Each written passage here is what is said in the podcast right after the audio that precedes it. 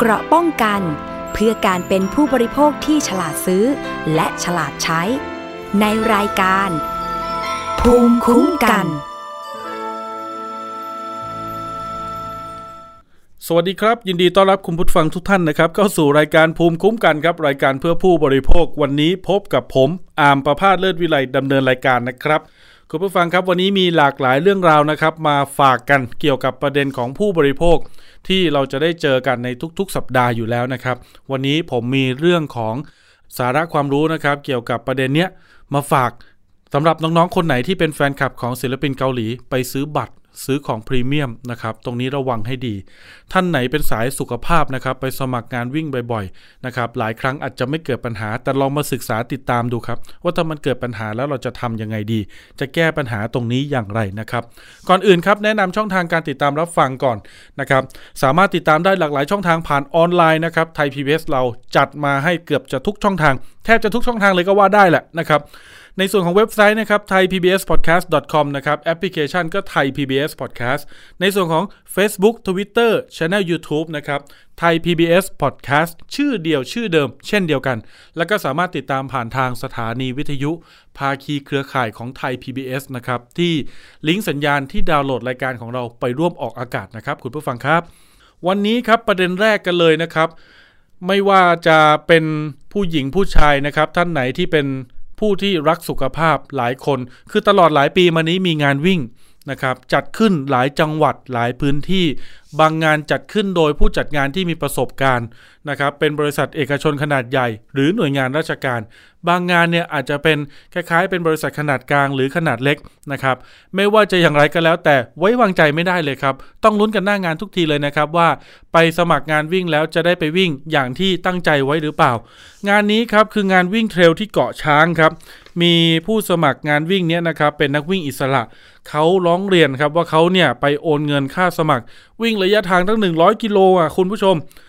คุณผู้ฟังครับ จะมีการกำหนดนะครับ จัดเนี่ยนะครับในวันที่ 21 มกราคมคือต้นปีที่ผ่านมาที่เกาะช้างใต้นะครับ จังหวัดตราด โดยสมัครผ่านช่องทาง Google Form นะครับ แล้วก็มีการโอนเงินให้กับผู้จัดงานไปแล้วโดยตรง งานจัดวันที่ 21 มกราใช่ไหมครับ แต่วันที่ 20 นะครับ ก่อนจะถึงวันงานเพียง 1 วันครับ มีการประกาศจากเพจ Facebook ของงานวิ่งดังกล่าว แจ้งว่ายกเลิกงานครับ อ้าว แล้ว แจ้ง 20 มกราวิ่ง 21 มกรานะครับ อันนี้คือกะว่าเดี๋ยวตอนเช้าคนจะเดินทางอย่างอยู่กรุงเทพนี่คือเดินทางเช้าวันที่ 21 ใช่ไหมครับ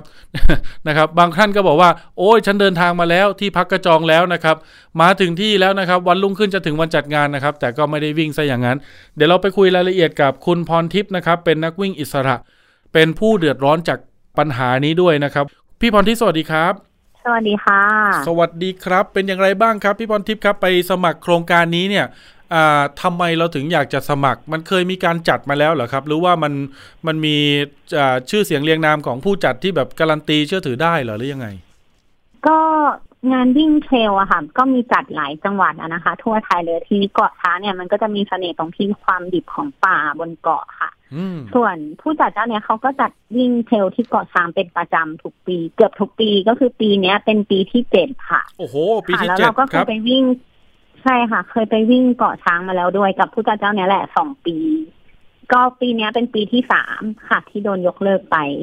เดี๋ยวนะครับอ่าเป็นปีที่สามที่โดนยกเลิก เอาเบื้องต้นเอก่อนอหมายถึงว่า บริษัทเนี่ยเคคืยอวิ่งมาแล้วจัดบนวิ่งเกาะมาช้างทั้งหมดสองเจ็ดครั้งสองปีใช่ไหมฮะอ่าเฉพาะที่เกาะช้างนะคะ ครับ เจ็ดปีคือปีละงานนะคะ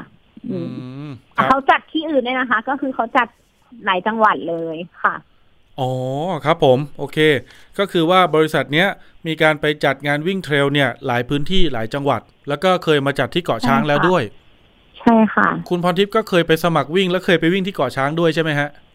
ใช่ค่ะสองปีแล้วค่ะ อืม คุณผู้ฟังวิ่บางมาสอท่านครั้งสองปี คุณผู้ฟังบางท่านอาจจะไม่เข้าใจว่าวิ่งเทรลมันคืออะไรช่วยอธิอธิบายนิดนึงฮะ ก็การวิ่งเทรลก็คือการวิ่งอยู่ในป่าในเขาอะค่ะ ก็อยู่ท่ามกลางธรรมชาติอย่างเงี้ยค่ะ ไม่ได้วิ่งบนถนนปูนซีเมนต์อะไรค่ะ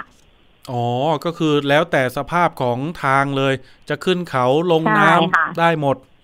ใช่ค่ะ มีการกำหนดระยะเหมือนแบบอ่าสายมาราธอนไหมครับ เช่น ฟันรันมินิมาราธอนฮาฟมาราธอนอะไรมีเงี้ยฮะค่ะ ครับ ก็เทลก็จะมีตั้งแต่ระยะ 10 โลจนถึง 100 ไมล์ 100 ไมล์ก็ประมาณ 160 กว่ากิโลเมตรค่ะโอ้โหร้อยหกสิบนี่ข้ามจังหวัดเลยนะครับ คุณพรทิพย์ ใช่ค่ะ เออ อันนี้เราสมัครในส่วนของกี่ระยะทางกี่กิโลครับ100กิโลเมตรค่ะร้อยกิโลเมตรเป็นเทรลนะฮะ แล้วคราวนี้เป็นยังไงฮะ คือสมัครเสร็จก็โอนเงิน เป็นอย่างนี้ทุกครั้งไหมครับที่สมัครกับเจ้านี้ ก็จริง ๆ งานวิ่งเทลไม่ว่าเจ้าไหนก็คือจะเป็นการสมัครล่วงหน้า แล้วก็โอนเงินค่าสมัครเลยชำระเลยทันทีที่สมัครค่ะครับก็อันเนี้ยพอดีวิ่งปีที่แล้วเสร็จอะก็คือทางผู้จัดก็คือมีการโปรโมทเลยว่าอะเราวิ่งปีหกห้าใช่ไหมคะ ก็คือมีการโปรโมทเลย ตั้งแต่หลังวิ่งจบใหม่ ๆ เลย มีนาปีหกห้าเป็นถ้าสมัครของปีหกหกก็คือจะเป็นราคาที่ถูกกว่าปกติ ก็เลยสมัครไปตั้งแต่มีนาปีหกห้าเพื่อวิ่งมกราปีหกหก อ๋อโอ้โหนี่จองกันข้ามปีขนาดนี้เลยเหรอฮะ ใช่ใช่มันเป็นแบบราคา early bird อะค่ะ มันก็อืมจะเป็นแบบนี้ ครับค่ะ ก็คือสมัครก่อนซื้อก่อนในช่วงที่เขาแบบว่าประกาศล่วงหน้านานๆเราก็เขาเรียกว่าได้ราคาอีกราคาหนึ่ง ถ้ารอใกล้ๆก็อาจจะแพงใช่หน่อยค่ะ ใช่ค่ะ เยอะไหมครับค่าสมัคร ก็ระยะร้อยกิโลเมตรถ้าสมัครเร็วแบบตะกี้ที่บอกก็คือสี่พันบาทค่ะ โอ้ครับผมก็ถือว่าพอสมควรนะคุณพรทิพย์นะ หรือใช่ว่ามันค่ะเพเป็นราะว่ามันวิ่งเทลเขามีต้นทุนเยอะกว่าวิ่งถนนด้วยเหรอค่ะ มันมีต้นทุนอะไรเพครับราะเขาต้องไม่สำรวจเส้นทางในป่า แล้วก็ต้องมีการดูแลเรื่องความปลอดภัยก็คือหมายถึงว่าถ้านักวิ่งบาดเจ็บอยู่ในป่า จะต้องมีทีมงานเจ้าหน้าที่กู้ภัย หรือว่าเจ้าหน้าที่ทางการแพทย์ที่เข้ามาดูแลเรื่องความปลอดภัยให้ได้ทันนะคะ ครับ มันก็เลยจะมีค่าใช้จ่ายค่อนข้างสูงกว่าวิ่งถนน ด้วยความที่เขาก็เคยจัดงานที่ วิ่งลักษณะแบบนี้มาก่อน รวมถึงเคยมาจัดที่เกาะช้างด้วย อันนี้เป็นเหตุผลหลัก ๆ เลยไหมครับ ที่เราตัดสินใจก็ เอาปีหน้ามีอีกฉันก็จะมาอีก ใช่เพราะว่าเกาะช้ำป่ามันมีเสน่ห์ด้วยค่ะ คือเราชอบป่าสไตล์แบบดิบๆรกครับๆค่ะซึ่งเกาะช้ำมันเป็นแบบนั้นค่ะอือหืออ๋อแล้วเส้นทางวิ่งเกี่ยวด้วยไหมฮะคือเป็นวิ่งในอุทยานเหรอครับ เออมันก็มีทั้งนอกอุทยานในอุทยานมีหมดค่ะ เพราะว่าก็แล้วแต่ผู้จัดเขาจะไปสำรวจมาค่ะบังเอิญเนี่ยล่าสุดครับทีมข่าวรายการสถานีประชาชนเราก็ไปจัดเวทีนะครับ รับฟังความคิดเห็นไปจัดรายการอยู่ที่นั่นเหมือนกัน แต่ผมก็เวลาน้อยซะเหลือเกินครับ ไม่ได้ไปสำรวจนะครับว่าบริเวณแบบใกล้ๆเขตอุทยานนี่เขาบรรยากาศเป็นยังไงบ้างเลยอ่าแต่เห็นภาพรวมๆว่าโอ้โอ้บรรยากาศดีนะนะครับ แล้วก็ถนนหนทางอะไรต่างๆเนี่ยคือก็น่าออกกำลังกายอะนะครับ แล้วคุณพรทิพย์เนี่ยสมัครเนี่ยคือสมัครไปคนเดียวไหมฮะ จริงๆไปกันทั้งบ้านเลยค่ะ วิ่งสี่คนคนละระยะหมดเลย คือสมัครสี่คนนี่มูลค่ารวมเท่าไหร่ครับเนี่ย ก็มีน่าจะประมาณสี่พันสองพันพันหนึ่งแล้วก็แปดร้อยประมาณเนี้ยค่ะโอ้ก็เจ็ดพันแปดร้อยละโอ้โหเหยียบหมื่นเหมือนกันนะครับ แสดงว่าค่ะยังไม่รวมค่าที่พักค่าเดินทางนู่นนี่นั่นอีกเออค่ะใช่ อันเนี้ย อันนี้คือที่คุยกันอยู่เนี่ยนะคุณผู้ฟังนะแค่ค่าสมัครนะครับ สี่พันสองพันหนึ่งพันแปดร้อยก็ประมาณเจ็ดพันแปดร้อยนะครับ เดินทางนี้เดินทางกันยังไงครับ รถส่วนตัว ขับรถยนต์ส่วนตัวไปแล้วก็ต้องเอาเรือ เอ้ย เอารถข้ามขึ้นเกาะไปด้วยอะค่ะ ข้ามเรือเฟอร์รี่ไปครับค่ะก็ขึ้นเรือเฟอร์รี่ก็หลักหลายร้อยแหละนะครับ ไปกลับก็มีไม่ต่ำกว่าใช่ห้าร้อยอะ ประมาณนั้นไหมครับใช่ค่ะ อืม ใช่ค่ะค่าที่แต่พัว่าก ช่วงนี้คือที่พักอะใจดีเขาคือเราจองจริง ๆ จองไว้สองคืน เพราะว่าเราวิ่งไกลก็ต้องนอนสองคืนใช่ไหมคะแต่ว่าเขาก็ใจดีลดลดให้ก็คือเราขอพักแค่คืนเดียวค่ะ กี่ห้องครับ เออจริง ๆ ก็จองไปกันทั้งครอบครัวจองห้องใหญ่สุดไว้อะไรเงี้ยค่ะ ก็เลยลดขอเหลือห้องเล็กอะไรเงี้ยค่ะ โอ้อย่างนี้ก็หลายพันสิครับเนี่ยห้องใหญ่ ใช่แต่ว่าโชคดีไงคะว่าที่พักเขายอมให้เปลี่ยนจากห้องใหญ่เป็นห้องเล็กได้ ครับ ไหนจะค่าน้ำมุงค่ะน้ำมันอีก ใช่ค่ะ เอาเบื้องต้นก่อน คุณพรทิพย์เห็นประกาศว่ายกเลิกการจัดงานเนี่ย งานจะนัดจัดวันที่ 21 ประกาศยกเลิกวันที่ 20 ในฐานะผู้สมัครนะครับ เสียเงินเสียทองกับกิจกรรมครั้งนี้ โอเคไหมฮะเอ่อไม่ไม่โอเคกับ คือ ต้องบอกว่ายอมรับและเข้าใจสถานการณ์ว่าอืมอ่า มันมีความจำเป็นที่ต้องการยกเลิกที่ยกเลิกกระทันหันค่ะ แต่ว่าครับไม่โอเคกับวิธีการบริหารจัดการของทางผู้จัดงานวิ่งที่ไม่สื่อสารกับนักวิ่งอย่างตรงไปตรงมา ครับ แล้วก็พอช่องทางในการติดต่อคือยากมากค่ะ คือทำได้แค่แชทไปถามในเพจบน Facebook ซึ่งไม่ค่อยอ่าน ผ่านไปหลายวันมากถึงนานๆมาอ่านที อ่านทีก็คือ ไม่ได้ตอบคำถามเราค่ะ แล้วอันเนี้ยก็คือประสบปัญหากัน น่าจะทุกคนค่ะนักวิ่งที่รอคืนเงิน ใช่ค่ะ อันนี้คืองานนี้มันจะมีเสื้อด้วยไหมครับเสื้อเสื้อวิ่งอะเหรอคะครับอ่าเขาก็มีให้ลงทะเบียนให้แบบส่งทางไปรษณีย์เรียบร้อยแล้วค่ะ อ๋อคือในในส่วนของของเนี่ย อันนี้คือได้รับครบแล้ว แต่ว่าเพียงแต่ว่าพอถึงวันงานใช่ค่ะไม่ได้จัด เขาบอกไหมครับว่าควรขอคำถามอีกทีได้ไหมคะคือค่ะ คือของเนี่ยพวกเสื้อพวกวิชแบนพวกอุปกรณ์อะไรต่างๆเนี่ยคือได้รับครบครบถ้วนตามที่ทางใช่ทางผู้จัดงานบอกไว้ แต่ว่ามันติดแค่ว่าถึงวันงานเนี่ยไม่ได้จัดวิ่งให้แค่นั้นเอง ใช่แล้วก็ประเด็นสำคัญที่สุดก็คือยังไม่คืนค่าสมัครวิ่งตามเวลาที่แจ้งนักวิ่งไว้ครับ ค่ะ คือมีการแบ่งรอบในการโอนคืนเงินค่าสมัครให้นักวิ่งอะเป็นหกรอบ ครับ ซึ่งส่วนตัวอยู่ที่รอบที่สองซึ่งต้องคืนภายในวันที่สิบห้าพฤษภาแต่ว่าเนี่ยผ่านมาหนึ่งหนึ่งเดือนเต็มค่ะยังไม่ได้รับเงินคืนอืมค่ะเขาชี้แจงเหตุผลไหมครับ ว่าทำไมถึงยกเลิกแล้วทำไมถึงแจ้ไม่งมีกระเลทันยหันค่ะแบบบนนี้เพจไม่มีการเคลื่อนไหวใดๆ ตั้งแต่สิบแปดเมษาค่ะ โอ้สิบแปดเมษานี่คือเกือบสองเดือนแล้วนะครับ ใช่ค่ะ นี่บางคนร้อนใจนี่นึกว่าช่อโกงกันแล้วนะ ก็คนที่อยู่รายชื่อรอบสามถึงรอบหกก็คือ ก็กังวลแน่นอนค่ะ เพราะว่ารอบสองยังไม่ได้คืนเลยแล้วรอบหลังๆ จะได้คืนไหมอย่างเงี้ยค่ะ ครับ ไม่มีการชี้แจงเหตุผลเลยเหรอครับ ไม่มีเลยค่ะ อืม เนี่ยคุณผู้ฟังครับก็เดี๋ยวจะหาว่าไม่เป็นธรรมเนาะอ่างานครั้งเนี้ยชื่อว่า Ultra Trail Unseen เกาะช้างนะครับ มีการโพสต์ ยกเลิกงานในวันที่ 20 มกราจริง ๆ นะครับ 21 มกราก็มีการมาโพสต์ ข้อความยาวเหยียดเลย เขาบอกอย่างนี้ครับว่าประกาศยกเลิกการจัดงานวิ่งดังกล่าวนะครับ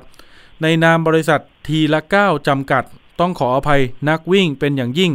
เขาบอกว่าเป็นกิจกรรมที่จัดบนทันวิ่งบนถนนและเทรลปีนี้ก้าวสู่ปีที่ 8 มีประสบการณ์จัดกิจกรรมวิ่งมาแล้วกว่า 100 สนามทั่วประเทศ ผมในฐานะผู้รับผิดชอบการจัดงานเสียใจเป็นอย่างมากที่ไม่สามารถนำพากิจกรรมให้เกิดขึ้นได้ และทำให้ผู้สมัครเข้าร่วมกิจกรรมครั้งนี้ได้รับผลกระทบ ผมรับรู้ถึงสถานการณ์ที่จะตามมาจากเหตุการณ์ดังกล่าว ทีมงานและชาวบ้านที่เข้าร่วมเป็นทีมงานมีความตั้งใจอย่างมากสำหรับการเตรียมแผนงาน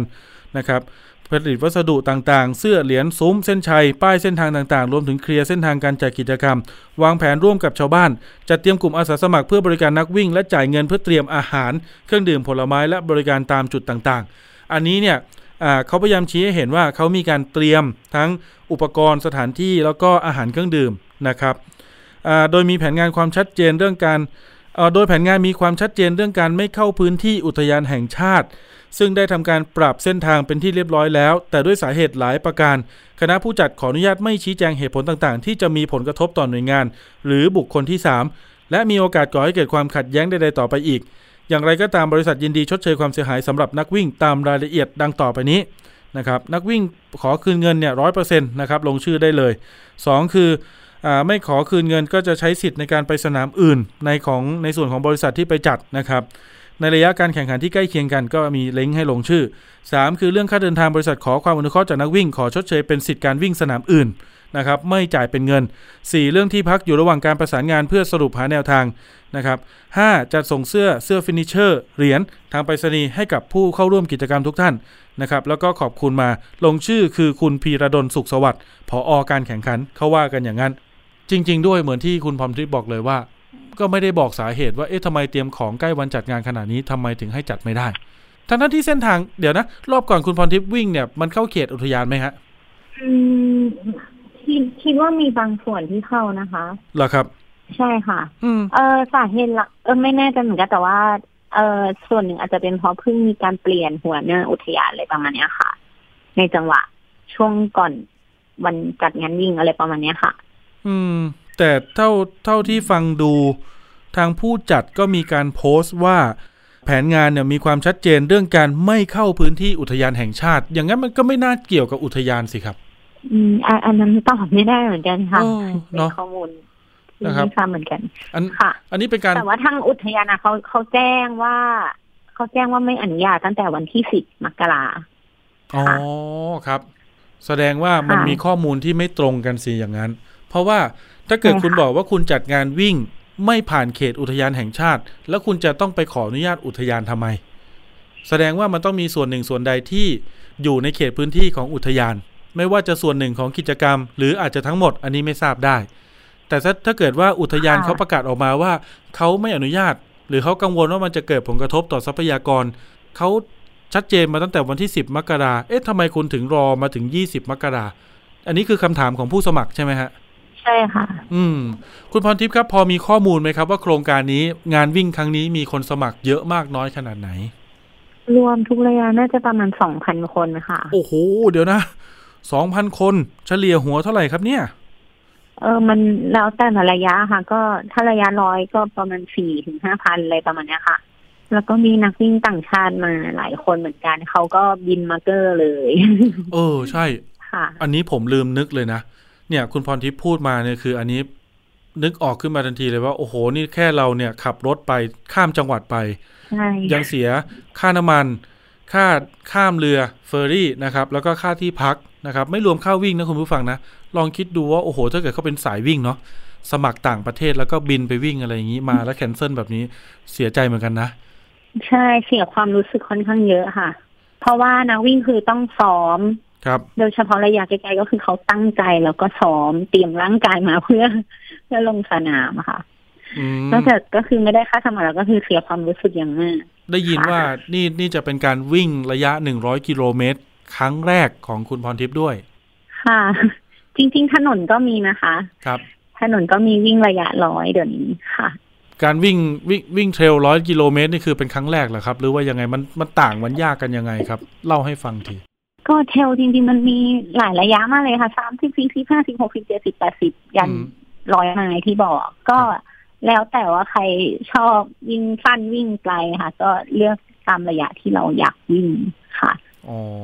แต่ว่าส่วนตัววิ่งเกาะช้างมาแล้วสองปีก็คือวิ่งสามสิบกับเจ็ดสิบมาแล้ว ก็เลยขยับระยะขึ้นมาค่ะ แสดงว่าถ้าเกิดงานนี้ยังคงจัดตามกำหนดเนี่ย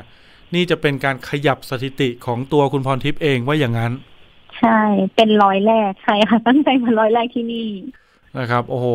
อืมเสียใจเลยอะ ไม่ไม่ไม่ไม่ได้ แล้วอย่างนี้เนี่ยอ่าเรามีแนวทางดำเนินการยังไงกับเรื่องนี้ครับ เมื่อถึงนัดคืนเงินแล้วไม่คืนกันแบบเนี้ย ก็จริงๆก็ได้ลองเรียนไปกับสคบกับครับมูลนิธิเพื่อผู้บริโภคไปแล้วค่ะสองหน่วยงานค่ะ ก็เป็นรอเป็นยังไงรอบ้างทางมูลนิธิเป็นหน่วยงานกลาง ช่วยอืมเจรจาให้ ซึ่ง ทางเจ้าหน้าที่ก็แจ้งว่าจะดำเนินการได้ประมาณช่วงกลางเดือนหน้าค่ะ กลางเดือนหน้าก็ที่คือจะเรียกผู้จัดมาเจรจากรกกฎาลางคกรมกฎาค่ะ ครับ วันนี้ครับคุณธนัทธมิสกุลนะครับ ก็คือท่านเป็นหัวหน้าฝ่ายพิทักษ์สิทธิ์ของอามูลนิธิเพื่อผู้บริโภค หรือมพบที่เราเรารู้จักกันเป็นอย่างดีนะครับ แฟนรายการนี้น่าจะได้ยินชื่อบ่อยนะครับ ก็มา ให้ข้อมูลในรายการสถานีประชาชนนะครับว่า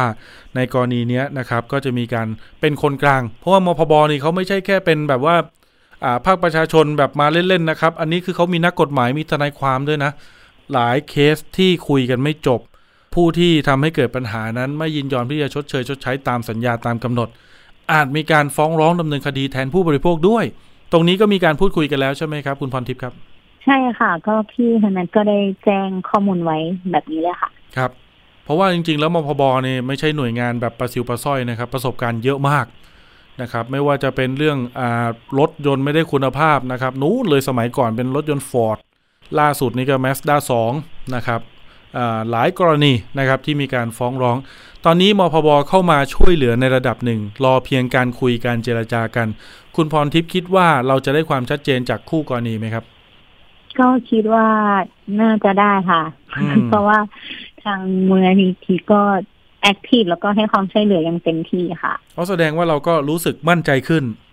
ใช่อุ่นใจขึ้นเยอะเลยค่ะ ตอนแรกก็คือ แจ้งไว้แล้วก็คือต้องรอรอโปรเซสอะค่ะ ซึ่งมันค่อนข้างนานครับค่ะ ก็ครับทำได้แค่รอค่ะ ก่อนหน้านี้ แต่พอรู้ว่ามูมูลนิธิก็ให้ความช่วยเหลือก็รู้สึกอุ่นใจขึ้นเยอะเลยค่ะ ถามนิดนึงครับตอนแจ้งแจ้งพร้อมกันไหมครับ ระหว่างมูลนิธิเพื่อผู้บริโภค ซึ่งเป็นหน่วยงานช่วยเหลือผู้บริโภคภาคประชาชนสองคือสคบซึ่งเป็นหน่วยงานช่วยเหลือผู้บริโภคของภาครัฐ เราแจ้งเขาพร้อม ๆ กันไหมเราแจ้งสคบก่อน เพราะคือตอนแรกเราไปแจ้งความบันทึกประจำวันไปก่อนแล้วตำรวจแนะนำให้มาแจ้งสคบค่ะ ก็เลยครับแจ้งสคบเสร็จ ก็หลังจากนั้นไม่นานก็เห็นพี่นักวิ่งเทรลเขาแชร์แชร์เคสเกาะช้างของมูลนิธิมาว่าเออมีช่องทางในการ ร้องเรียนก็เลยไปแจ้งที่มพบเพิ่มค่ะห่างกันแค่สี่วันนะคะห่างกันสี่วันสี่วันแล้วหน่วยงานไหนติดต่อกลับมาก่อนครับมพบมพบก็คือพี่ธนันเนี่ยก็คือโทรมาติดต่อเลยอ่าใช่ค่ะ แล้วตอนนี้สคบติดต่อมาหรือยังครับ ยังเลยค่ะ แต่ว่าน่าน่าจะอยู่ใน process ดำเนินการอยู่ค่ะโอ้ยตายแล้วนะครับ อันนี้อะอันนี้ผมผมไม่ได้ไปว่าไปเชียร์ใครนะครับ อันนี้เป็นข้อเท็จจริงจากผู้ร้องนะ คุณผู้ฟังนะ หนึ่งคือหน่วยงานคือหน่วยงานช่วยเหลือผู้บริโภคด้วยกันนี่แหละนะครับอันหนึ่งภาคประชาชน อันหนึ่งเป็นหน่วยงานของรัฐ หน่วยงานของรัฐได้รับเรื่องก่อน หน่วยงานภาคประชาชนได้รับเรื่องทีหลังหน่วยงานของรัฐเนี่ยจำนวนสี่วัน แต่ติดต่อกลับมาก่อน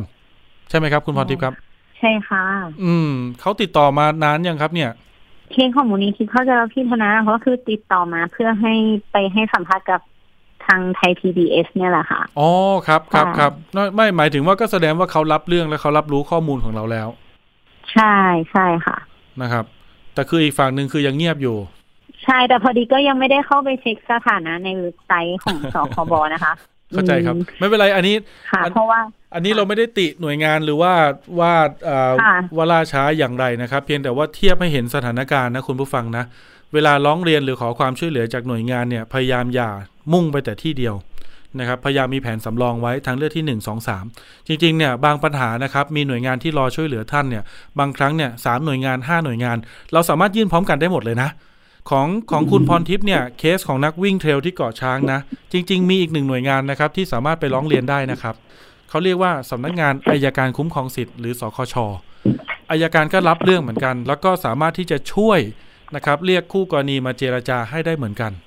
วันนี้คุณพรทิพย์ก็เจอพี่อายการใช่ใช่ไหมฮะใช่ค่ะพี่อายการเนี่ยนอกเหนือจากเป็นอายการคุ้มครองสิทธิ์ช่วยเหลือประชาชนด้วยหน่วยงานของเขาเองแล้วเขายังไปเป็นประธานกรรมการอนุอยู่ในสคบด้วยนะ บางครั้งไม่แน่เดี๋ยวตอนสคบเรียกเจรจาคุณพรทิพย์อาจจะเจอพี่อายการอีกรอบหนึ่งเพราะว่าทำหลายหน่วยงานมาก ตอนนี้ค่ะในกลุ่มของนักวิ่งนี่คือเรามีจุดยืนยังไงครับ เราจะเรียกร้องแค่ค่าบัตร หรือเรียกร้องทั้งค่าเดินทางค่าที่พักค่าเสียเวลาด้วยครับ จริง ๆ ส่วนตัวเรียกร้องไปแค่ค่าวิ่งตั้งแต่แรกอยู่แล้วค่ะ โอ้แล้วก็เข้าใจว่านักวิ่งส่วนใหญ่ก็น่าจะแค่ค่าสมัครวิ่งเนี่ยแหละค่ะ ครับ นี่แสดงว่าเราเราเราก็อารมุ่มอร่วยให้ผู้จัดงานพอสมควรเลยนะ ใช่เพราะเราก็เห็นใจ เพราะว่าเขาก็มีต้นทุนที่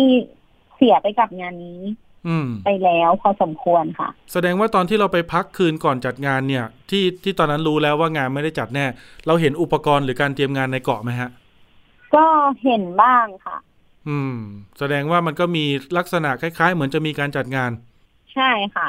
คุณผู้ฟังครับเรื่องนี้ครับ พี่เอ็มนะครับ ปานิสาเขื่อนแก้วพากูลก็มีการประสานงานนะครับ แล้วก็ติดต่อไปยังบริษัทแล้วนะครับ รวมถึงทางมูลนิธิเพื่อผู้บริโภคทราบว่าเร็วๆนี้จะมีการคุยกัน ก็คาดว่าในช่วงเดือนกรกฎาก็น่าจะพอเห็นความชัดเจนว่าอย่างไรนะครับ เดี๋ยวคุณพรทิพย์อ่าไม่แน่เดี๋ยวอาจจะมีการติดตามความคืบหน้านะฮะจนกว่าจะได้เงินคืนนะ ค่ะ ได้ครับ ผมขอบคุณคุณพรทิพย์นะครับ ขอบคุณค่ะสขอบวัสคุณดีครัค่ะบสวัสดีครับ เนี่ยก็เป็นเสียงสะท้อนนะครับ จากหนึ่งในนักวิ่งนะครับ ที่เขาไปสมัครงานนี้นะครับ ก็โอ้โห ไม่ถูกนะสามสี่คนเนี่ยนะครับ ค่าสมัครเนี่ยคืออะมันอาจจะเป็นเลทค่าวิ่งปกติแหละ แต่หมายถึงว่ามูลค่านะครับ ที่ผมพูดว่าไม่ไม่ไม่ถูกเนี่ยคือ มันก็ไม่ใช่เงินน้อยๆอะนะครับ เกือบหนึ่งหมื่นบาทอะนะครับ เอางี้ดีกว่า รวมกัน 4 คนในครอบครัวนะครับ ตรงนี้ก็ต้องรอความชัดเจนจากบริษัทผู้จัดงานนะครับ ก็คือบริษัททีละก้าจำกัดนะครับ ว่าจริง ๆ แล้วเนี่ยหลายคนก็อยากรู้นะครับว่าท่านติดปัญหาอย่างไรแน่ทำไมงานเนี่ยถึงไม่ได้จัด ถ้าเกิดว่ามันเป็นเกี่ยวกับเรื่องการที่จะอาจจะส่งผลกระทบต่ออทรัพยากรในเขตอุทยานแห่งชาติ อุทยานเขาออกมาประกาศกับนักวิ่งว่าอ่าคือนักวิ่งเขารู้ว่าอุทยานมาประกาศว่าไม่ให้จัดเนี่ย ตั้งแต่วันที่ 10 มกราทำไมคุณถึงบอกกับนักวิ่งในวันที่ 20 มกรานะครับซึ่งมันก่อนวันจัดงานแค่วันเดียวนะครับหรือว่าคิดว่าเออน่าจะคุยกันได้ หรือยังไงอยากให้ชี้แจงเหตุผลเอานี้ออกมา จะได้เข้าใจกันทุกฝ่าย เพราะว่ามันคงไม่ใช่ครั้งนี้ครั้งเดียวที่บริษัทจะจัดงานวิ่ง แล้วจบกันไป ผมคิดว่าบริษัทก็คง คือมีประสบการณ์และมีโปรไฟล์ขนาดนี้ในอนาคตก็อาจจะมีการจัดงานวิ่งอีก นักวิ่งจะได้ไม่เสียความเชื่อมั่น เพราะว่าอย่างที่บอกเห็นไหมคุณพรทิพย์บอกว่าไม่ใช่แค่นักวิ่งในประเทศนะครับ บางคนบินมาจากต่างประเทศที่อยากจะมาวิ่งงานนี้ เขาก็อาจจะรู้สึกไม่ดีแล้วอาจจะมองประเทศไทยในในมุมที่อ่าอืมแหมเดี๋ยวไปสมัครวิ่งงานอื่นครั้งหน้า แล้วฉันจะบินไปแล้วฉันจะได้วิ่งไหมเนี่ยนะครับมันอาจเกิดความไม่เชื่อมั่นตรงนี้นะครับก็ฝากให้ทางบริษัทพิจารณาแล้วกันนะครับประเด็นถัดมาครับคุณผู้ฟังครับ น้องๆ คนไหนเป็นแฟนคลับศิลปินเกาหลี ไม่น้องนะ จริง ๆ บางคนวัยทำงานก็เป็นแฟนคลับได้ ไปสั่งซื้อบัตรคอนเสิร์ต ไปสั่งซื้อนะครับของพรีเมียมของที่ระลึกต่างๆ ในงานจัดคอนเสิร์ตงานศิลปินต่างๆเนี่ยอันนี้ต้องระมัดระวังนิดหนึ่งนะครับ อาจจะต้องเลือกแหล่งนะครับหรือว่าเลือกตัวแทนที่เราจะไปจ้างไปออเดอร์กับเขาสักนิดหนึ่ง เพราะว่าล่าสุดนี้ครับมีผู้เสียหายหลายคนเลยแจ้งเรื่องร้องเรียนมาที่รายการสถานีประชาชนไทย PBS นะครับว่ากำลังจะไปแจ้งความกับตำรวจสอบสวนกลาง ถ้าเกิดพูดง่ายๆ คือกองปราบนั่นเองนะครับที่ถนนพหลโยธิน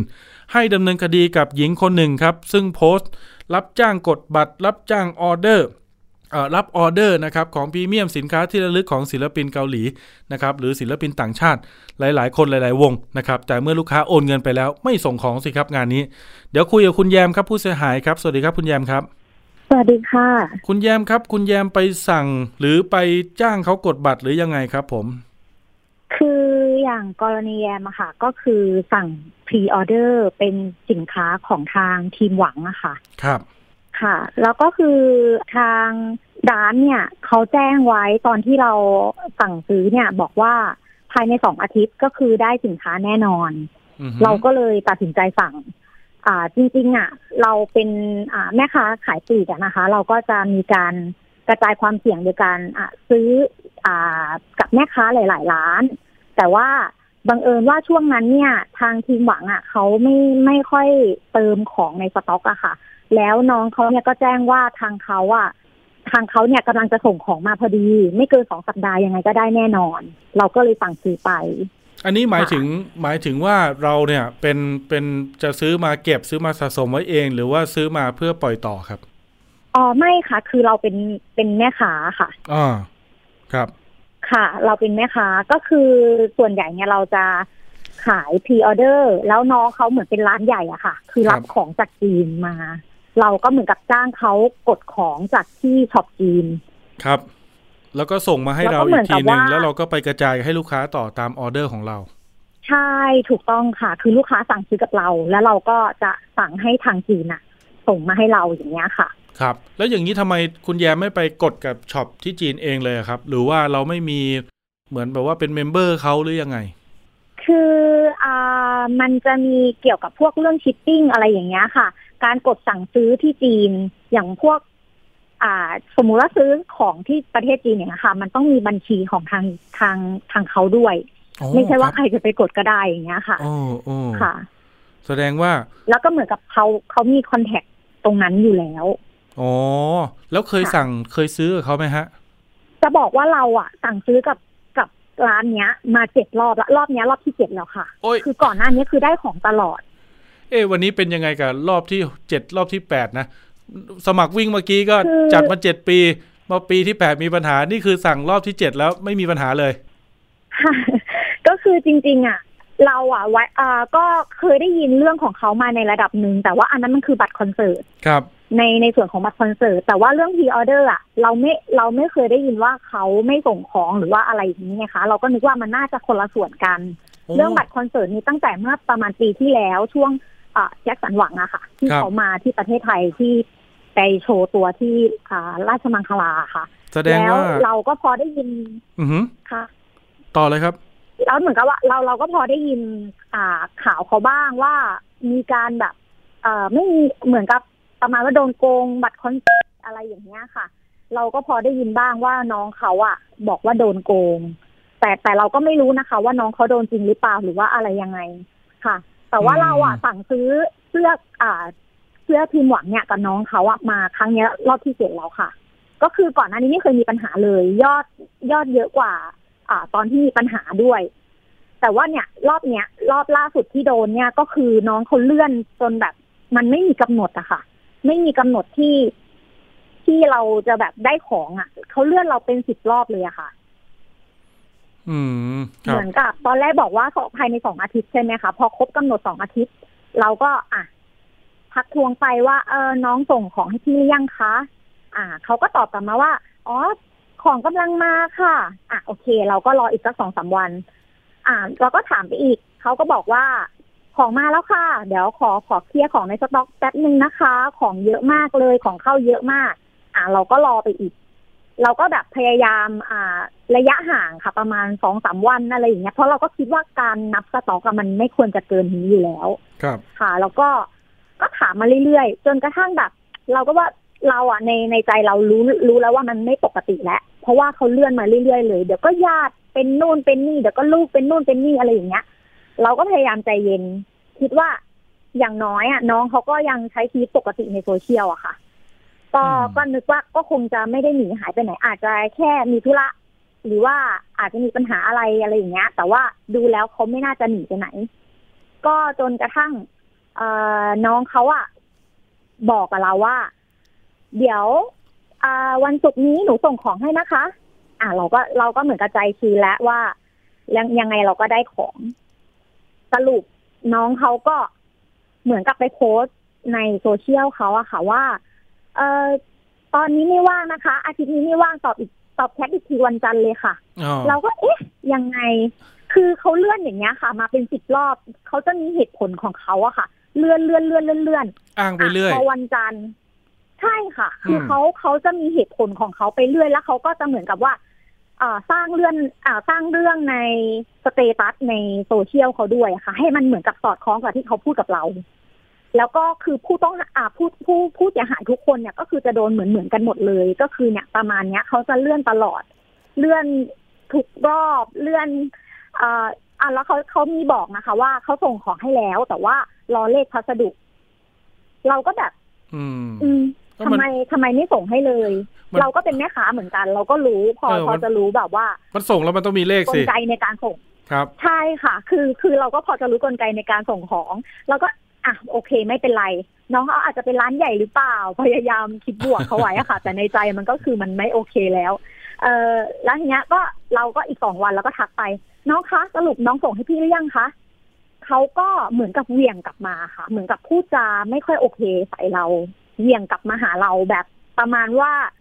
ยังค่ะ ตอนนี้ยังไม่ได้ส่งให้ใครทั้งนั้นละค่ะ เดี๋ยวส่งแล้วจะแจ้งไปอะไรประมาณเนี้ยค่ะเออเราก็เอ๊ะ เหมือนเราไปขอเขานะใส่เราเหมือนเราไปขอเขาเลยนะเนี่ยใช่เหมือนจริงๆอะขอเงินมันก็เงินเราของมันก็ของเราแล้วทำไมอะ แล้วคุณเป็นแม่ค้าเราจะทวงถามอะ เราผิดตรงไหนอะไรอย่างเงี้ย เราก็เลยเหมือนกับตอบกลับเขาไปแบบ ด้วยความที่เราก็เริ่มโมโหแล้วค่ะ เราก็บอกว่า น้องพี่พี่ขอตรงๆขอความจริงได้ไหมคะ สรุปน้องมีของให้พี่ไหม ก็คุยคุยกันประมาณสี่ห้าประโยคเขาก็เขาก็เหมือนกับว่ายอมรับอะค่ะว่าเขาไม่มีของ เขาเหมือนกับว่าอ่าชิปปิ้งมีปัญหานู่นนี่นั่น แล้วก็อ้าวแล้วทำไมน้องไม่พูดความจริงกับพี่ล่ะคะเนี่ยน้องเลื่อนพี่มาเป็นสิบรอบแล้ว แล้วพี่ก็มีปัญหากับลูกค้า และเหมือนกับลูกค้าก็เหมือนไม่ไม่โอเคกับเครดิตเราแล้วเออเราเลื่อนไปเรื่อยๆเลื่อนไปเรื่อยๆ ถ้าเขาพูดความจริงกับเราอะค่ะว่าของยังไม่มาหรือไม่มีของตั้งแต่แรก เราสามารถคุยกับลูกค้าในอีก คือหมายถึงว่าเออถ้าเกิดเขาเขาหาของหรือจัดสินค้าให้เราไม่ได้เนี่ยควรจะบอกเราตั้งแต่ต้น เราได้ไปเคลียร์กับลูกค้าเราหรือใช่ค่ะคืนเงินไปซะว่าอย่างนั้น ใช่ค่ะ อืม แต่ว่าอันเนี้ยคือเขาอะพยายามยื้อเวลาค่ะเขาพยายามแบบมีค่ะ ตอนนี้หนูมีอยู่ตัวหนึ่งขาดของที่อีกตัวหนึ่งเราก็อะโอเค มีตัวมีอยู่ตัวหนึ่งใช่ไหมในมือตอนนี้อืมส่งมาให้พี่เลยค่ะ ตัวหนึ่งพี่ขอตัวเนี้ยก่อน ผมถามนิดเขานึงก็แบบได้ค่ะเดี๋ยวหนูส่งให้หกเจ็ดค่ะรอบที่เราเคยสั่งกับเขาเนี่ย สินค้าที่ได้เนี่ย เป็นของแท้ลิขสิทธิ์ไหมฮะ ของแท้ค่ะ ของแท้ ของแท้ลิขสิทธิ์ แล้วอย่างคือรอบเนี้ยเราสั่งไปยอดเยอะไหมอ่ายอดของแยนนี่สองหมื่นค่ะสองหมื่นอ๋อนี่คือเรารับมาจากกี่ใช่กี่ลูกค้ากี่รายครับเนี่ย คือสองหมื่นนี่คือแค่เสื้อแค่สองตัวนะคะสองตัว อืม ใช่ค่ะ เพราะว่าสินค้าทีมหวังราคาค่อนข้างสูงอะค่ะ อืม เข้าใจเข้าใจ คราวนี้ค่ะแต่เขาไม่คืนเงินเราจนถึงบัดนี้ ใช่ คือเขาอะพอรู้ว่าเราจะแจ้งความเขาก็เลยเหมือนกับหย่อนนิดนึงแบบประมาณว่าหนูมีแค่นี้ค่ะ หนูให้พี่แค่นี้นะคะ อะไรอย่างเงี้ยเหมือนกับว่าเอ่อไม่ซื้อเวลา ไม่มีแบบรอไปก่อนวันจันทร์ก็คุยกันอะไรอย่างเงี้ยไม่มี พอรู้แจ้งความปุ๊บนี่คืคืออก่อนหน้านี้อ่อนเลยเหรอฮะก่อนหน้านี้ค่ะ ก่อนหน้านี้จะมีแบบ ที่จะไปแจ้งความหรืออะไรก็แล้วแต่ที่เลยค่ะ ถ้าไปแจ้งความก็ดีหนูจะได้ไม่ต้องหาเงินมาคืนอะไรอย่างเงี้ย คือเขาพูดจาแบบทำให้เราโมโหอะค่ะ ที่ที่แยมตั้งกลุ่มเนี้ยขึ้นมาค่ะ กลุ่มที่มีผู้เสียหายเป็นร้อยเนี่ย เพราะว่าเขาพูดจาไม่ดีกับแยมครับเขาพูดเหมือนกับท้าทายเราให้เราแบบ ไปแจ้งความเลยค่ะ อย่างงู้นเลยค่ะ อย่างนี้คือเหมือนกับว่าหนูไม่มีให้พี่หรอกนะคะ ตอนนี้จะมาเอายอดอะไรตอนนี้อะไรอย่างเงี้ยค่ะอืมซึ่งเราแบบเฮ้ย คุณทำไมคุณเป็นแม่ค้าในความคิดของเราคือ คุณเป็นแม่ค้ารายใหญ่เลยนะแต่ทำไมคุณถึงพูดจาแบบนี้กับเรา ซึ่งเราอะ เราเป็นแม่ค้ารายเล็กขายปลีกแต่ว่าเราสามารถ support ลูกค้าได้ แต่ว่าคุณอะเป็นแม่ค้ารายใหญ่อะแล้วคุณมาพูดจากับเราแบบนี้แบบ ไม่มีให้หรอกค่ะยอด ถ้าจะเอาเต็มอะต้องรอค่ะ หรือไม่ก็ต้องทยอยอะไรอย่างเงี้ย คือครับเราไม่ชอบคำพูดนี้เลย แล้วก็ยิ่งมาท้าให้เราไปแจ้งความอีก เราก็เลยแบบ โอเคได้ ถ้าคุณท้าเราจัดให้เลย เราก็เลยไปตั้งกลุ่ม ตั้งกลุ่มผู้เสียหาย แล้วตอนแรกในความคิดของแยมคือ ผู้เสียหายน่าจะมีไม่เกินยี่สิบคนหรอก ก็ก็ไม่คิดว่าเขาจะมีลูกค้าเยอะขนาดนี้พอแบบ พอเราตั้งกลุ่มปุ๊บก็เหมือนปากต่อปากอะค่ะ คนก็แชร์ไปเรื่อยๆแชร์ไปเรื่อยๆแชร์ไปเรื่อยๆตอนแรกน้องเขายังไม่รู้อะค่ะ เขาก็ยังไปขึ้น status ในในโพสต์ของตัวเองอยู่ เราก็เข้าไปคอมเมนต์แล้วด้วยความที่เราโมโหเราก็แบบคอมเมนต์แบบ ค่อนข้างที่จะใช้คำรุนแรงกับเขาครับ ก็เลยเหมือนกับมีลูกค้าคนที่แบบโดนกรณีเดียวกับแยมนะคะก็เลยเหมือนกับไปคอมเมนต์ต่อ เหมือนคุณแล้วก็มาทักมาทางอ่าแมสเซจส่วนตัวค่ะ ว่าคุณแยมโดนเท่าไหร่คะเนี่ยเราก็โดนเหมือนกันนู่นนี่แล้วก็แบบคือวันนั้นวันเดียวมีคนทักแยมมาสามสิบกว่าคน ตอนนี้รวมๆแล้วมีสักกี่คนครับคุณแยมอ่าตอนตอนแรกเลยนะคะ ที่เข้ามามีประมาณร้อยกว่าคนค่ะ โอ้แต่ว่าช่วง แต่ว่าอ่าตอนที่เราอะเริ่มมารวมกลุ่มว่าจะไปทางกองปราบเนี่ย เรารวมได้เจ็ดสิบกว่าคน เพราะว่านอกนั้นเขาเหมือนกับเขามีปัญหาส่วนตัวค่ะ อาจจะแบบพูดไม่ได้หรืออะไรอย่างเงี้ยค่ะ เข้าใจบางคนใช่ทำงานเราทำก็เลยการบางคนเป็นราชการอาจจะออกหน้าออกใช่ตาค่ะเยอะไม่เพได้ราะว่ายอดบางคนนี่คือสองแสนห้าอย่างเงี้ยค่ะแสนห้าโอ้สองแสนห้าคือหลักแสนกันเลยอะค่ะ ครับ ตอนนี้รวมๆแล้วตอนนี้ก็มูลค่าเท่าไหร่ปครับระมาณสองล้านสามสองจุดสามล้านสองล้านสาม คุณแยมผมถามนิดนึงตอนค่ะก่อนหน้านี้ที่เคยซื้อขายกับเขาเนี่ยบัญชีเดียวบัญชีเดิมชื่อเดิมไปเลยไหมฮะอย่าเอ่ยชื่อนะอ่าค่ะค่ะใช่ค่ะ ถ้าถ้าของแยมนะคะ บัญชีเดียวบัญชีเดิม แต่ว่าถ้าของคนอื่นน่ะอาจจะมีสลับบ้างโอเค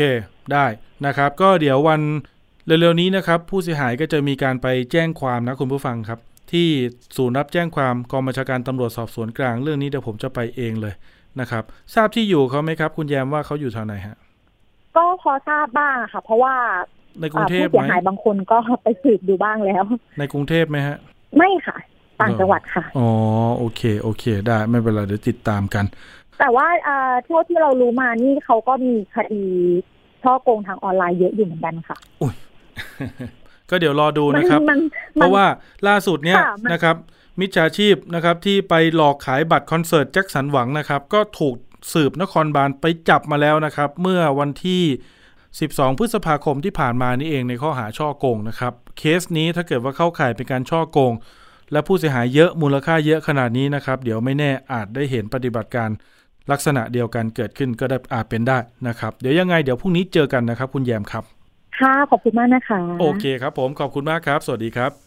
ครับคุณผู้ฟังครับ ช่วงถัดไปครับคิดก่อนเชื่อกับดรแก้วกังสดานอัมภัยนักพิษวิทยา และพี่น้ำชนาทิพย์ไพพงศ์ครับ วันนี้มาในชื่อตอนอาหารหมักและอาหารดองต่างกันอย่างไร กินมากดีหรือไม่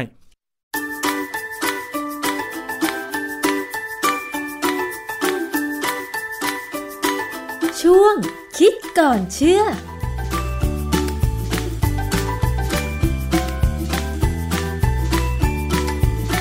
พบกันในช่วงคิดก่อนเชื่อกับดรแก้วกังสดานนภัย นักพิษวิทยากับดิฉันชนาทิพย์ไพรพงษ์เช่นเคยนะคะ วันนี้เรามาคุยเกี่ยวกับเรื่องของอาหารหมักและอาหารดองค่ะคุณผู้ฟัง ถือว่าเป็นวิธีการถนอมอาหารที่เก่าแก่ที่สุดเลย ซึ่งคนสมัยโบราณเนี่ยอย่างที่ทราบกันดีว่าไม่มีตู้เย็นไม่มีไฟฟ้าใช้นะคะ การที่จะเก็บรักษาอาหารให้อยู่ได้นานๆ ก็ต้องเอาไปแปลรูป ก็ต้องเอาไปทำให้มันสามารถอยู่ได้นานโดยไม่เน่าไม่เสีย การดองค่ะ หรือการหมักเนี่ยจึงเป็นวิธีการหนึ่งนะคะ ที่จะสามารถช่วยเก็บรักษาอาหารไว้กินได้นาน ตอนนี้การดองอาหารเนี่ยเป็นอุตสาหกรรมกันเลยทีเดียว ต้องมาถามกับอาจารย์แก้วค่ะ การดองและการหมักนี่มันมีความแตกต่างกันยังไงคะอาจารย์วิธีการแล้วก็คุณค่าทางอาหารนะคะ อาจารย์ วิธีการเนี่ยต่างกันมากนะเพราะว่าการดองเนี่ยภาษาอังกฤษใช้คำว่า pickling หมายถึงการเอาผักหรือเอาอย่างอื่น อาจจะเป็นไข่ก็ได้นะไปใส่ไว้ในน้ำเกลือ น้ำเกลือเนี่ยส่วนใหญ่จะทำให้มีความเป็นกรดเพื่อถนอมอาหารแค่นี้ แต่ว่าถ้าเป็นทำไข่เยี่ยวม้าเนี่ยนะเขาจะใช้น้ำเกลือเหมือนกัน แต่ว่าไม่ได้ทำให้เป็นกรด แต่เป็นการทำให้เป็นด่างด้วยปูนขาวค่ะแล้วก็ถือว่าเป็นการดองเหมือนกัน วิธีการดองเนี่ยก็ทำมานานนานแล้วล่ะคือ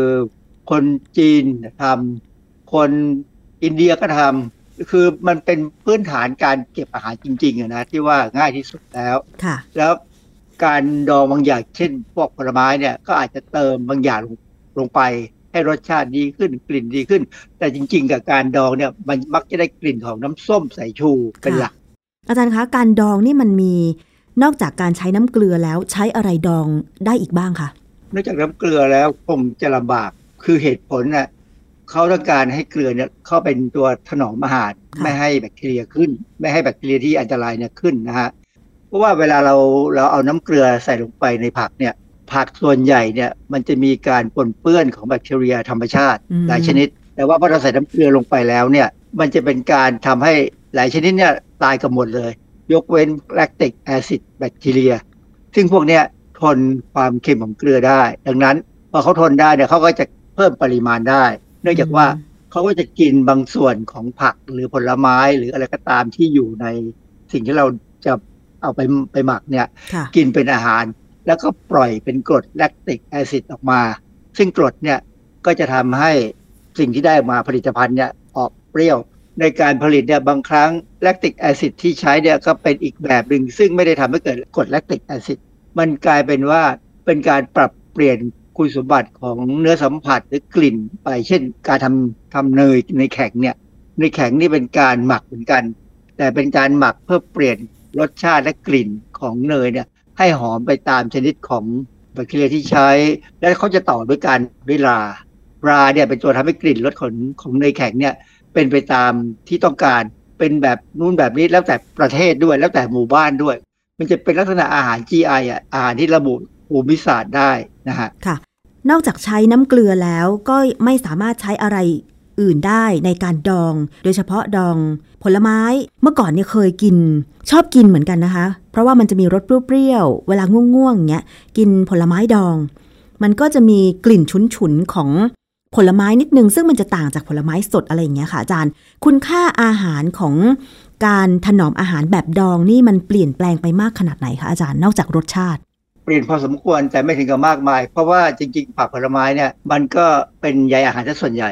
คุณค่าทางอาหารเนี่ยของผลิตภัณฑ์ที่ได้เนี่ยมันต้องเปลี่ยนไปแน่แต่ว่าจะเปลี่ยนมากหรือเปลี่ยนน้อยขึ้นอยู่ว่า อันนั้นเป็นผักหรือผลไม้หรือเป็นสิ่งอะไร ถ้าเป็นแบบไข่เนี่ยก็อาจจะเปลี่ยนน้อยหน่อยคือสิ่งที่เปลี่ยนเนี่ยก็คือสิ่งที่แบคทีเรียเขาเอาไปกิน ประเด็นหนึ่งที่น่าสนใจคือเวลาเราพูดถึงผลไม้ดองบางครั้ง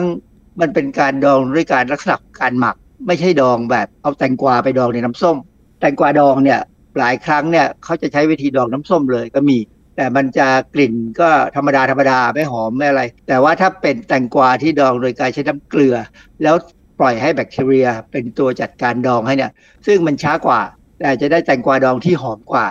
พอเป็นผลไม้เนี่ยบางครั้งก็เป็นลักษณะเดียวกัน คือใช้น้ำเกลือเพื่อคัดเลือกให้แลคติกแอซิดแบคทีเรียขึ้นมา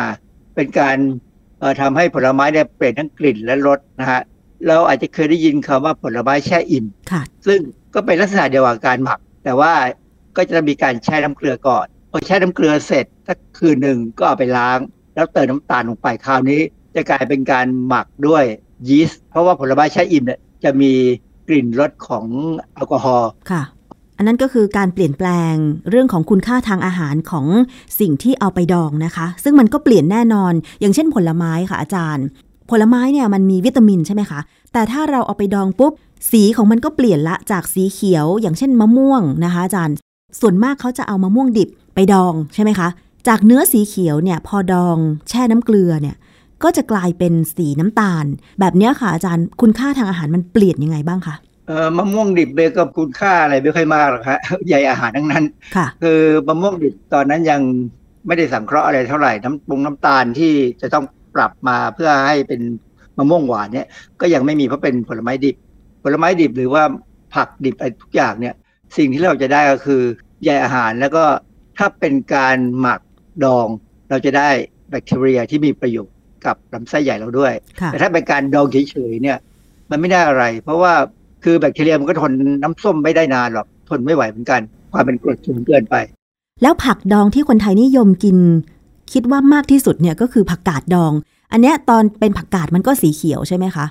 แต่ว่าพอเอาไปดองปุ๊บมันกลายเป็นสีน้ำตาลเข้มไปเลยอย่างเงี้ย คุณค่าทางอาหารมันเปลี่ยนยังไงคะอาจารย์ ถ้าถ้าดองด้วยน้ำส้มก็คงจะอยู่พอสมควรไม่ถึงกับเปลี่ยน แต่ถ้าใช้น้ำเกลือแล้วให้แบคทีเรียหมักให้เพื่อเปลี่ยนให้เป็นผักกาดดองเนี่ย อันนั้นก็คงเปลี่ยนมากวิตามินอาจจะน้อยลงค่ะนะฮะคือมันมันแตกต่างกันตรงที่พอแบคทีเรียถึงเขาจะกินบางส่วนของผักไปเนี่ยแต่เขาปล่อยกลิ่นบางอย่างออกมาให้มันหอมขึ้น มันมีอย่างหนึ่งที่ผมอยากจะให้เข้าใจ คือบางครั้งเนี่ยการหมักอาจจะไม่จำเป็นต้องมีความเปรี้ยว เช่น กรณีที่เราหมักเนยแข็งอันนี้ชัดๆนะหรือเราเราหมักพวกไส้กรอกไส้กรอกฝรั่งเนี่ยเป็นการหมักแต่ไม่เปรี้ยว แต่ถ้าเป็นไส้กรอกอีสานหมักแล้วเปรี้ยว คือมันอยู่ที่กระบวนการเป็นลักษณะเฉพาะของท้องถิ่นที่จะทำอาหารแบบไหนอย่างของกรณีผักดองของจีนก็จะเป็นแบบหนึ่งของเกาหลีก็เป็นแบบหนึ่งของญี่ปุ่นก็เป็นอีกแบบหนึ่งค่ะ อยู่ที่วัตถุดิบที่ใช้หมักและดองใช่ไหมคะอาจารย์เออวัตถุดิบเป็นตัวหนึ่งแต่ที่สำคัญคือกระบวนการที่เขาจะทำให้เกิดการหมักยังไง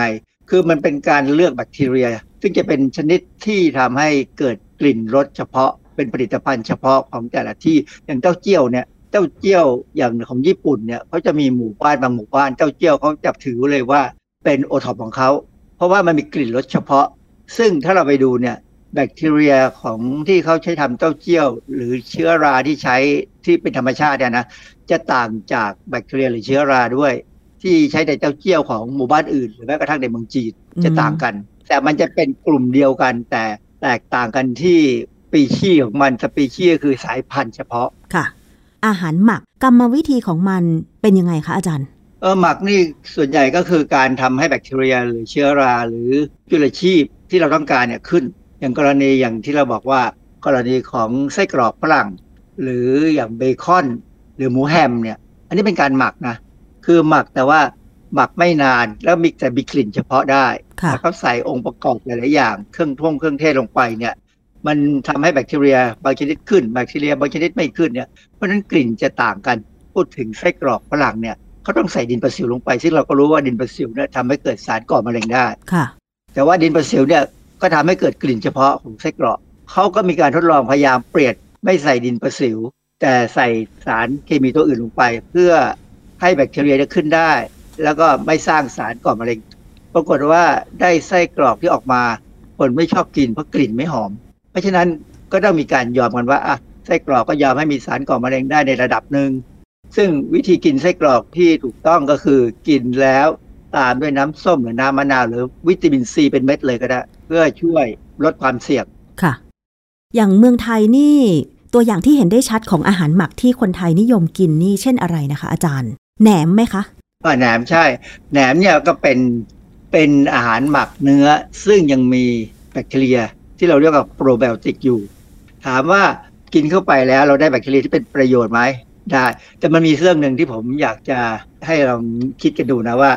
แหนมที่ขายในซูเปอร์มาร์เก็ตกับแหนมที่ขาย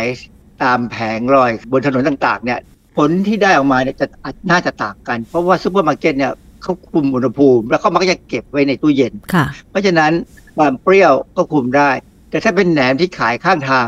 อากาศบ้านเราร้อน การคุมความเปรี้ยวก็คุมจะลำบากเพราะแบคทีเรียก็จะเพิ่มขึ้นเรื่อยค่ะๆซึ่งอาจจะเปรี้ยวมากกว่าเดิม วันนี้เปรี้ยวระดับหนึ่งอีกสามวันอีกระดับหนึ่งพอเปรี้ยวอีกระดับหนึ่งแล้วเนี่ยแบคทีเรียที่มีอยู่เดิมเนี่ยอาจจะลดน้อยลง เพราะว่าค่ะแบคทีเรียบางบางส่วนเขาอาจจะทนความเป็นกรดไม่ไหว ดังนั้นเนี่ยก็ต้องพิจารณาว่า เราอาจจะได้อะไรไม่เท่ากัน อาจารย์คะมันเคยมีงานวิจัยเกี่ยวกับเรื่องของสิ่งที่ได้จากอาหารหมักและดอง มาเปรียบเทียบกันไหมคะว่า มนุษย์เราถ้ากินเข้าไปแล้วเนี่ยมันจะเกิดอะไรขึ้น ส่วนใหญ่แล้วก็มองว่าอาหารหมักเนี่ยนะเช่น โยเกิร์ตนมเปรี้ยวเนี่ยกินแล้วก็ได้โปรไบโอติกเข้าไปก็เป็นประโยชน์กับลำไส้ใหญ่ แต่กรณีการกินอาหารของคนจีนเนี่ยมีการ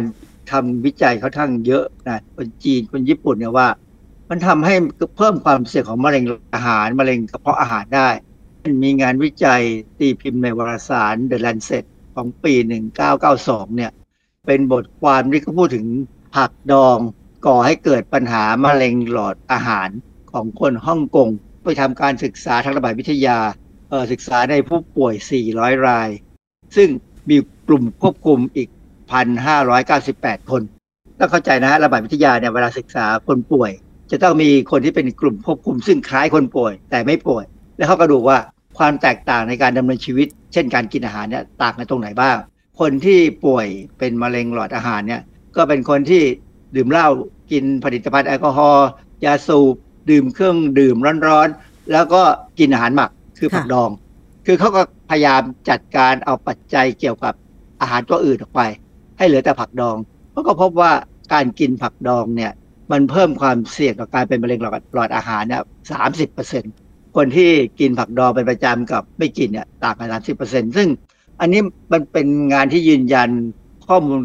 เก่าๆมันก่อนที่ซ้ำที่เขาก็บอกว่าคนทั้งเอเชียเนี่ยเป็นมะเร็งหลอดอาหารค่อนข้างสูงค่ะ แล้วนอกจากนั้นล่ะคะอาจารย์มันยังมีเพิ่มเติมอีกไหม เพราะว่าคิดว่าเมื่อผลว่าคนเอเชียชอบกินอาหารหมักและดอง คืออันนี้ก็คงเลี่ยงไม่ได้นะคะ อาจารย์เพราะว่า หนึ่งรสชาติมันอร่อยเปรี้ยวๆสองมันได้ถนอมอาหาร จนกลายเป็นวัฒนธรรมด้านอาหารไปแล้วอย่างเงี้ยค่ะอาจารย์ แล้วมันมีอย่างอื่นอีกไหมคะ คือเขาก็สงสัยเหมือนกันว่า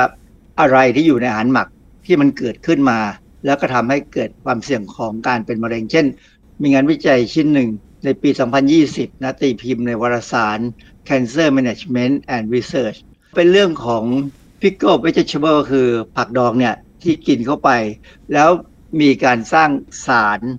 เคมีขึ้นมาใหม่ ซึ่งมันเกี่ยวข้องกับมะเร็งกระเพาะอาหาร เป็นสารเคมีหลายตัว มีตัวหนึ่งคือเทสโทสเตอโรน อันนี้เป็นเป็นฮอร์โมนที่อยู่ในคนนะ แต่ว่าแบคทีเรียสร้างออกมาได้เหมือนกันในอาหารหมัก มีสารพวก dihydrobiopterin อย่างเงี้ย inosine อย่างเงี้ย แล้วก็มีหลายๆอย่าง คือรวมกันแล้วประมาณ 7 ชนิด ซึ่งเขาบอกว่ามันเป็นตัวที่ไปเพิ่มความเสี่ยงของการเกิดมะเร็งกระเพาะอาหาร สิ่งที่สำคัญก็คือว่า อาหารหมักที่กินเข้าไปแล้วจะทำให้เสี่ยงต่อการเป็นมะเร็งกระเพาะอาหารเนี่ยเป็น เพราะว่าคนที่กินนั้นกินอาหารไม่ถูกสุขลักษณะไม่ถูกทางหลักโภชนาการด้วยนะ ถ้าเรากินอาหารให้ครบเนี่ยครบห้าหมู่ก่อนเนี่ยอย่างน้อยในกระบวนการทำลายสารพิษของร่างกายเราเนี่ยจะดี แล้วอันที่สองคือต้องไม่กินเป็นประจำอ๋อถ้าเรากินทุกวันทุกวันเนี่ย ความเสี่ยงจะสูงมากค่ะ งานวิจัยชิ้นนี้เขาบอกไหมคะว่าความถี่ของคนที่กินอาหารหมักดอง บ่อยแค่ไหนถึงจะเสี่ยงเป็นมะเร็งกระเพาะอาหารนะคะ อาจารย์ คือความจริงกินทุกวันก็ไม่น่าจะมีปัญหาอะไรถ้าในอาหารเราเนี่ยมีหลาย ๆ อย่างที่เป็นความหลากหลาย เราพยายามพูดว่าให้มีผักผลไม้ ซึ่งพวกเนี้ยจะมีสารต้านออกซิเดชันสารต้านอนุมูลอิสระ พวกเนี้ยจะเป็นตัวที่จะไปช่วยได้ เวลาสารพิษที่จะออกฤทธิ์ได้เนี่ยนะมันต้องมีกระบวนการที่มีเอนไซม์หลายอย่างมากระตุ้นมันให้มันออกฤทธิ์แต่ว่าสารอื่นที่เป็นประโยชน์ในอาหารเนี่ยอาจจะไปช่วยยับยั้งได้ว่า เวลามันจะออกฤทธิ์ความเป็นพิษเนี่ยสารที่มีประโยชน์ก็จะไปช่วยป้องกันนะเพราะฉะนั้นเนี่ยผมไม่ได้กังวลมากหรอกว่าถ้าเราจะกินทุกวันแล้วจะเป็นไร เช่นบางคนที่ชอบกินน้ำยาเนี่ยก็ต้องกินผักดองเยอะใช่ไหมก็กินไปเถอะคือคนคนปักใต้เนี่ยเขากินน้ำยาเนี่ยเขาจะมีผักดอง แต่เขาก็มีผักอื่นอีกเยอะมากเลยใช่กินเป็นกระบุงอะค่ะเพราะฉะนั้นโอกาสที่มันจะเจอความเป็นปัญหาเนี่ยมันเหมือนเป็นแจ็คพอตแล้วล่ะอืมกลายเป็นว่าไปขึ้นกับปัจจัยทางพันธุกรรมด้วย แล้วก็ขึ้นกับปัจจัยว่า เขาได้รับสารพิษอย่างอื่น เช่นกินเหล้าสูบบุหรี่ด้วยหรือเปล่าค่ะเราไม่ได้กินผักดองอย่างเดียวนะ ในชีวิตเราแต่ละวันเนี่ย มันจะมีปัจจัยที่เป็นสารพิษเข้ามามากกว่าหนึ่งอยู่แล้ว เพียงแต่ว่าสารที่มีประโยชน์ในอาหารเราเนี่ยจะช่วยได้แค่ไหน คือถ้าใครสนใจหาความรู้แล้วมองออกว่าเราควรจะกินอะไรช่วยเช่น ผมมักจะพูดตลอดเวลาว่า กินไก่ย่างเนี่ย สารก่อมะเร็งแน่ๆกินไส้กรอกเนี่ยสารก่อมะเร็งแน่ๆค่ะแต่ถ้าเรากินส้มตำเข้าไปเนี่ยสลัดผักเข้าไปเนี่ย เราก็ได้ประโยชน์ ซึ่งมันจะเป็นตัวช่วยลดความเสี่ยงได้ค่ะหรืออาจจะป้องกันไปเลยค่ะ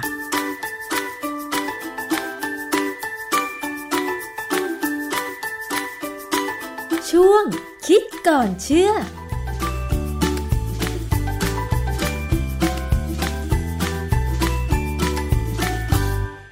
ครับผมก็รอติดตามความคืบหน้านะครับ หลาย ๆ ประเด็นที่เอามาเปิดไว้ในรายการก็ไม่ใช่ว่า เปิดไว้แล้วทิ้งไปซะทีเดียวนะคุณผู้ฟังเพราะว่าเราทำข่าวเรามุ่งหาทางออกและการแก้ไขปัญหา ผมก็จะมีความคืบหน้า มีอัปเดตมาให้ติดตามกันอยู่เรื่อยๆนะครับ ก็ทั้งประเด็นของนักวิ่งเทรลที่เกาะช้างนะครับ ที่มีการสมัครในระยะต่างๆ ก็เดี๋ยวรอติดตามกันว่า ทางออกเรื่องนี้นะครับ การแก้ปัญหานะครับ บริษัทผู้จัดงานจะออกมาแสดงความรับผิดชอบ หรือเยียวยา ผู้ที่สมัครจ่ายเงินไปแล้วอย่างไร นะครับแล้วก็ในส่วนของคดีความของน้องๆนะครับแล้วก็พี่ๆเพื่อนๆนะครับที่ไปซื้อของผ่านหญิงคนหนึ่ง เอาเป็นว่าน้องพลอยแล้วกัน ในส่วนของบัตรคอนเสิร์ตแล้วก็ของพรีเมียมศิลปิน โดยเฉพาะวงจากเกาหลีศิลปินเกาหลีเนี่ยนะครับมูลค่าเยอะนะครับดูซิว่าลักษณะนี้มันเป็นปัญหาทางการซื้อขาย หรือมันเป็นการตั้งใจมาหลอกลวงกันกันแน่ เดี๋ยวมีความคืบหน้ามาบอกเล่าให้ฟังนะครับ วันนี้เวลาหมดลงแล้วครับ คุณผู้ฟังครับ ติดตามกันใหม่เจอกันใหม่นะครับในโอกาสหน้ากับรายการภูมิคุ้มกัน รายการเพื่อผู้บริโภค วันนี้ผมลาไปก่อนครับ ขอบคุณครับ สวัสดีครับ ติดตามฟังรายการได้ที่เว็บไซต์ thaipbspodcast.com และ YouTube Thai PBS Podcast ฟังทางแอปพลิเคชัน Thai PBS Podcast Spotify Google Podcast Podbean SoundCloud และ Apple Podcast กดติดตามเป็นเพื่อนกัน ทั้ง Facebook Twitter Instagram และ YouTube ไทย PBS Podcast แค่ฟัง ความคิดก็ดังขึ้น